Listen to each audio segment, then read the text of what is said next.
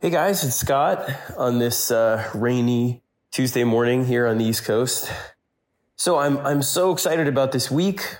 First up, for anybody uh, in comic writing 101 or anyone who's interested in taking the class, we've got a really special session this week. We have Donny Cates, my friend and incredible writer, coming on to discuss characterization with us live. That's 9 p.m. Eastern, live from my local shop, Fourth World Comics. And uh, if you sign up for the class, it's only seven bucks a class, and you get you know all kinds of extras on the site too. But all the old classes are archived as well. I get asked that a lot. But yes, they are. So you get access to everything we've done so far, everything we will do. And I can tell you, Donny is a fantastic speaker when it comes to discussing all things comics. So if you have questions for him, put them here. You know, there'll be a chance to ask in the live session itself, but we're going to look at Venom, the start of his run. So take a look at that first issue. Also, Thanos wins, starting with Thanos 13 and God Country, number one. So we're going to be talking about introduction of characters, the introduction of protagonists, and um, why Donny made the choices that he made when it comes to the scenes, the methods, the techniques he used in introducing the main characters of these books. It's going to be fun. Don't miss it. I promise we're going to have a blast. And uh, yeah, come ask anything to either of us, but especially to Donny, because he's kind enough to give his time. And if you're not following him and Ryan Stegman over here on Substack, go do that. They're fantastic creators. They're great people. Their whole relationship and creative output is amazing. So I can't say enough good things about them. Uh, and one of the things I wanted to talk about today was interesting reading or rereading a lot of Donny's work is a sense of ambition and confidence. There's a feeling you get the minute you open Venom and Thanos and what he's doing with Thor and, you know, on his own work as well. Crossover, which is a fantastic book, and What's Coming with Vanish, the book that he and Ryan are doing for their Substack platform initially there's a sense of purpose, there's a sense of vision, there's a sense of voice as we were discussing it in class, that marriage of form and content, where you just know that this person has thought about what they're saying, what they're about to say, what they are aiming for with this story, and that it's it's there. You know, it's in the DNA of, of what he's doing from Go. And it's interesting because with licensed characters in particular, when it comes to Superman or Spider-Man or Wolverine or any of those characters, they're so intimidating that doing that can be incredibly hard. I mean, I, I, can speak from experience when it comes to Batman. I was terrified when I got on Bruce Wayne, as I've I've spoken to you guys about. I was terrified when I was on Dick Grayson, but there was a sort of comfort level of with that character as Batman because he was out of place as the guy in the cowl, and therefore, like I had a connection to him in that way.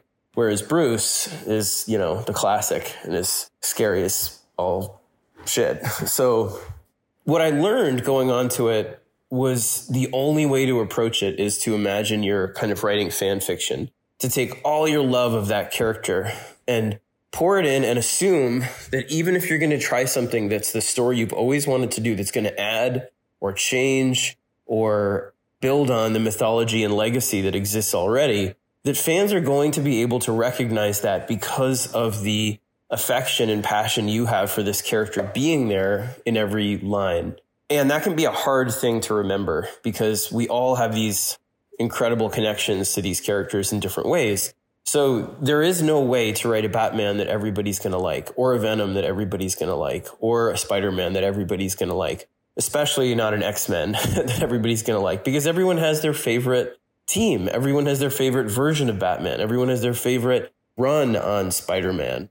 And in that way, you have to kind of accept that you're going to upset some people. But if you're coming from a place that's true of heart and you're doing it out of affection for this character and wanting to show why you think this character is special and why you want to write your own fears and anxieties and hopes through this character, it will become apparent to fans relatively quickly that you should be given a chance to do that story. I think they might still yell at you. Don't get me wrong.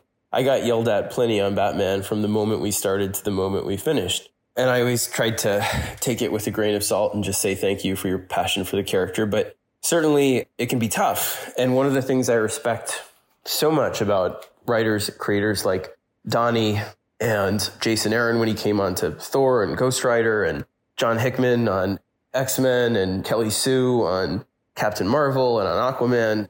There's a sense of purpose, you know, for, from Go and you feel it. And a lot of that is just in the thoughtfulness of execution.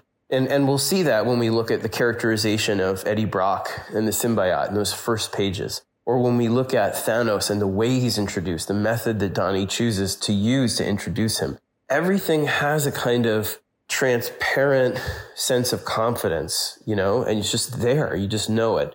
Anyway, so I'm really excited to dive into all of that. Again, you're always welcome to sign up, try it out. If you don't like it, you can drop it. No big deal. But it's the highlight of my month is getting to do the class. So I really hope you guys will give it a chance if you're not in there already.